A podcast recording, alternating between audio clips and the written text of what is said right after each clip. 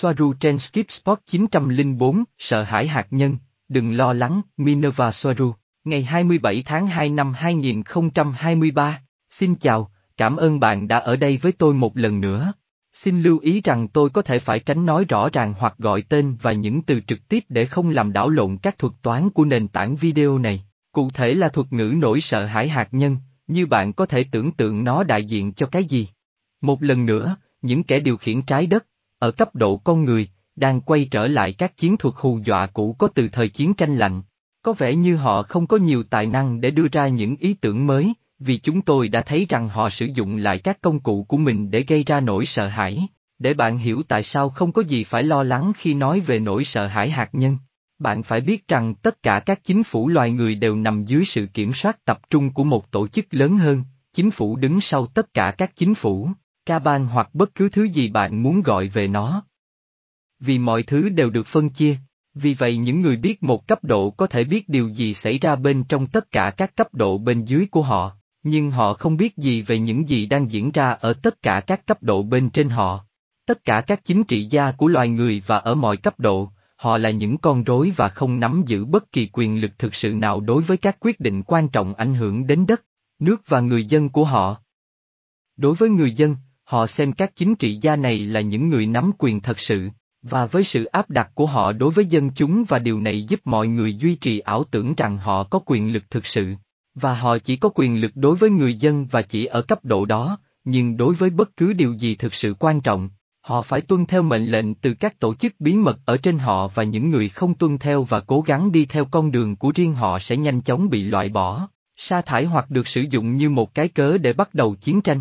Những tổ chức bí mật đó là những người quyết định ai sẽ chịu trách nhiệm ở tất cả các cấp và họ chỉ mô phỏng một chính phủ do dân bầu ra, nhằm mục đích kiểm soát dân chúng. Vì vậy, có một khái niệm quan trọng khác mà tôi phải đưa ra, những tổ chức bí mật kiểm soát tất cả các chính phủ cũng phải kiểm soát tất cả các phương tiện truyền thông. Đây là chìa khóa đối với họ, đến mức họ đã bán cho công chúng. Ý tưởng rằng báo chí và phương tiện truyền thông là độc lập và thậm chí có thể được sử dụng để vạch trần các chính phủ và các tổ chức bí mật và họ đã làm như vậy trong nhiều thập kỷ qua trong các bộ phim truyền hình dài tập và điện ảnh. Báo chí và các phương tiện truyền thông hoàn toàn bị kiểm soát và không đưa ra bất kỳ sự thật nào cho công chúng, họ chỉ truyền tải bất cứ điều gì mà chủ sở hữu của họ muốn mọi người nghĩ, vào bất kỳ thời điểm nào hoặc về bất kỳ tình huống cụ thể nào. Nếu một điều gì đó là sự thật và mọi người có thể tự mình chứng thực điều đó là sự thật, thì sự thật đó không liên quan và không có tầm quan trọng hay sự liên quan nào đối với đời sống của người dân.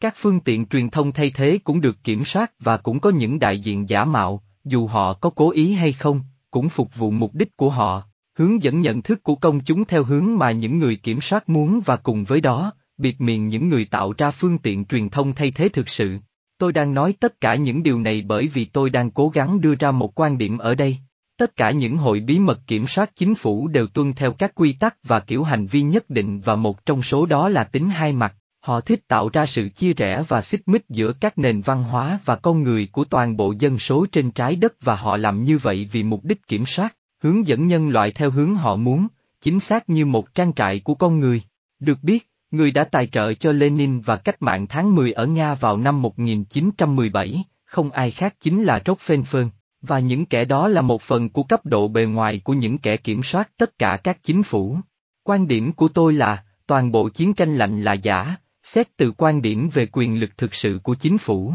và đó chỉ là màn kịch để duy trì sự kiểm soát đối với dân số loài người, buộc họ phải sống trong một thế giới có tính hai mặt rõ ràng, phương Tây so với khối Xô Viết, để tạo bầu không khí sợ hãi và kích hoạt nền kinh tế chiến tranh trong thời gian dài, không muốn mất đi cổ máy kiếm lợi nhuận. Mà họ đã phát triển tài trợ cho cả hai bên trong Thế chiến thứ nhì. Điều tương tự đang xảy ra ngay bây giờ. Hoa Kỳ, Tất cả các nước phương Tây và cả Nga và các đồng minh của họ đều thuộc sở hữu và được kiểm soát bởi cùng một nhóm xã hội bí mật, và trên thực tế, họ không phải là kẻ thù, họ chỉ đóng vai như vậy. Đó là một màn kịch dành cho người dân, từ mức độ nhận thức của mọi người trong dân chúng, màn kịch đó rất thực, đó là thực tế đối với họ, và mọi người đau khổ và chết vì thực tế đó, nó được cố tình tạo ra cho họ và đối với họ. Người dân không nghi ngờ gì về lý do dẫn đến chiến tranh, hoặc về bất kỳ cuộc xung đột vũ trang lớn nào, không bao giờ là điều họ nói với mọi người. Phiên bản chính thức luôn là giả, đó chỉ là cái cớ.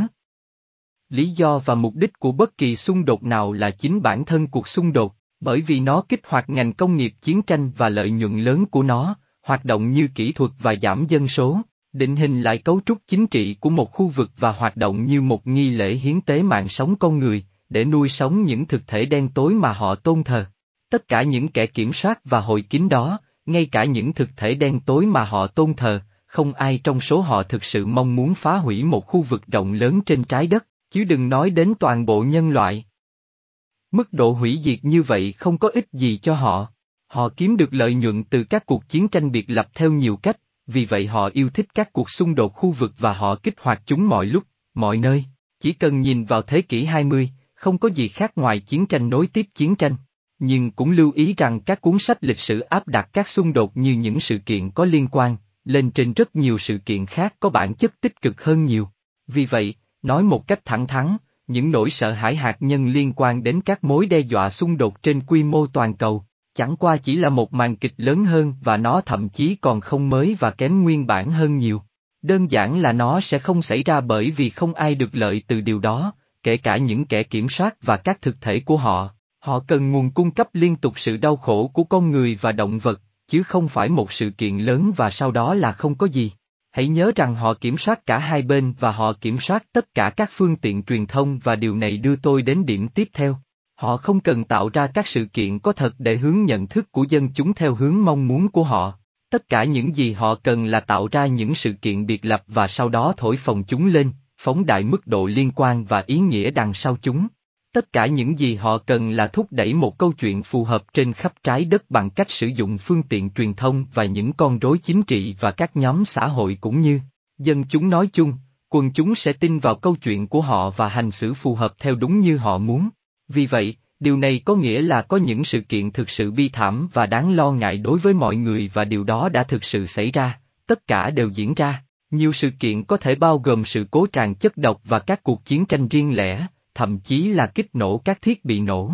Mà những kẻ điều khiển có thể hướng dẫn giới truyền thông nói chúng là hạt nhân. Và rất tiếc phải nói rằng, tai nạn vẫn xảy ra, kể cả những tai nạn đi ngược lại lợi ích của những kẻ kiểm soát lớn hơn.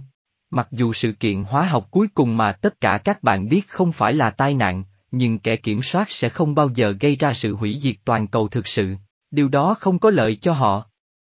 Còn vấn đề giữa Moscow và phương Tây cũng là kịch bản từ cấp cao nhất và nếu có bất kỳ xung đột nào phát sinh thì cũng chỉ mang tính cục bộ. Và tiếp theo, viễn cảnh cao hơn về lý do tại sao sẽ không bao giờ có sự hủy diệt toàn cầu nào do xung đột vũ trang xảy ra. Người ta biết khá rõ trong các nhóm nghiên cứu về tâm linh và về người ngoài hành tinh trên trái đất, rằng các chủng tộc ngoài hành tinh đang giám sát trái đất sẽ không bao giờ cho phép một sự kiện gây sợ hãi hạt nhân xảy ra hoặc bất kỳ sự kiện hủy diệt toàn cầu nào khác và điều này đã được biết đến từ lâu. Gần như tất cả các kênh và nhóm thời đại mới đang thúc đẩy câu chuyện về liên đoàn ánh sáng hay bất cứ thứ gì họ muốn gọi về nó, đang chiến đấu với các thế lực xấu xa trên trái đất và sẽ sớm giải phóng hành tinh khỏi những kẻ bóc lột. Nó luôn sắp xảy ra, luôn luôn sắp xảy ra nhưng trong thực tế nó không bao giờ xảy ra không bao giờ như vậy và họ chỉ là một cấp độ tuyên truyền khác, vì mục đích định hướng nhận thức và kiểm soát dân số, vì thông tin của họ rõ ràng là đến từ các nguồn hoàn toàn của con người. Mặc dù tôi đang khái quát hóa ở đây, vì có một số người ngoài kia có thông tin và nguồn xác thực bên ngoài hành tinh, nhưng chúng rất ít và hiếm.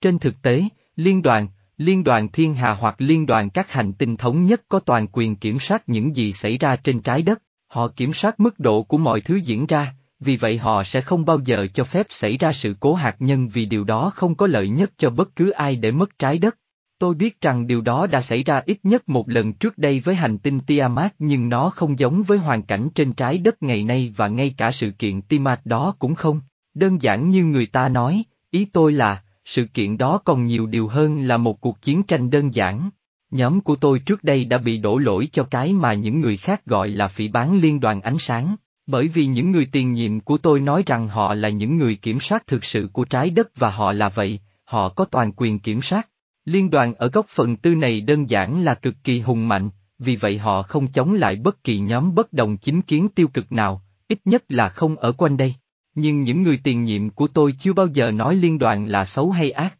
những nhóm đó chỉ vặn vẹo lời nói của chúng tôi để phù hợp với câu chuyện của họ, nhằm thu hút thêm sự chú ý của công chúng và giảm bớt ảnh hưởng và uy tín của nhóm mà tôi là thành viên. Liên đoàn không xấu xa và lý do mà họ có vẻ như cho phép mọi hành động tàn ác và đau khổ xảy ra trên trái đất, rất phức tạp và tôi sẽ giải quyết vấn đề này một cách chi tiết trong video sau. Nhưng về cơ bản, liên đoàn cho phép mọi người trên trái đất tạo ra thực tế của riêng họ, như là một trường học nếu họ muốn. Vì vậy chính con người và sự biểu hiện của họ là những người kiểm soát cuối cùng của trái đất, ngay cả khi thoạt nhìn nó không giống như vậy. Trái đất không phải là một hành tinh đau khổ của con người, thiên đường và địa ngục được biểu hiện ở đó, với tất cả các trạng thái giữa cả hai thái cực và nó tùy thuộc vào mỗi người và mức độ nhận thức và mức độ tiến hóa tinh thần của họ, những gì họ sẽ trải nghiệm và biểu hiện cho chính họ.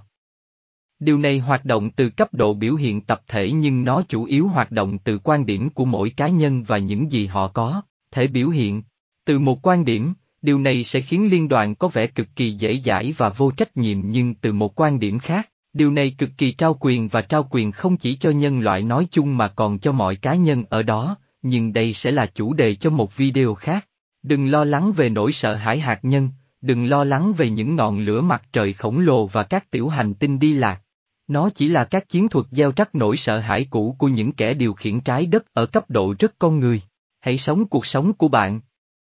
Hãy hạnh phúc và cảm ơn những gì bạn có, hãy quan tâm đến góc nhỏ của bạn, của bản thân và những người thân yêu của bạn. Hãy để mắt đến những chính trị gia đó đang làm gì, nếu bạn cần, nhưng đừng bao giờ quá coi trọng họ, thậm chí sẽ tốt hơn nếu bạn ngừng xem các phương tiện truyền thông hoàn toàn, nếu có điều gì đó bạn cần biết, thì dù sao bạn cũng sẽ tìm hiểu về nó. Không cần phải theo dõi sự tiêu cực mỗi ngày. Tôi yêu tất cả các bạn, bảo trọng. Hẹn sớm gặp lại. Marie Soaru